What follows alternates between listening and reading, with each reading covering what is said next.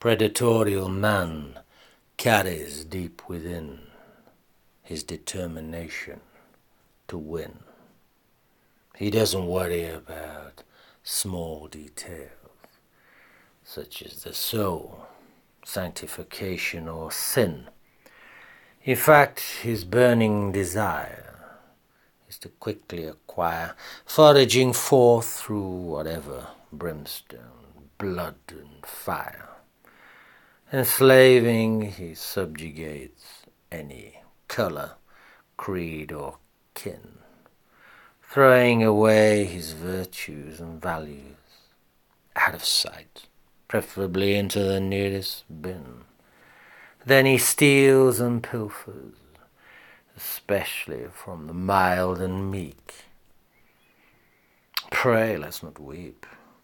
If they weren't meant for shearing, why were they born as sheep? He needs to gorge and greed. Let's face it, kingdoms and empires, they weren't built by lentil eating librarians and birthseed.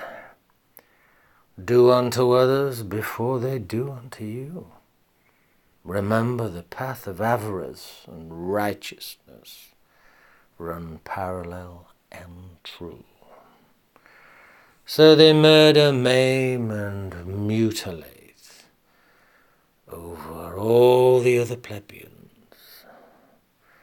They deem it their right to plunder, profit, and postulate.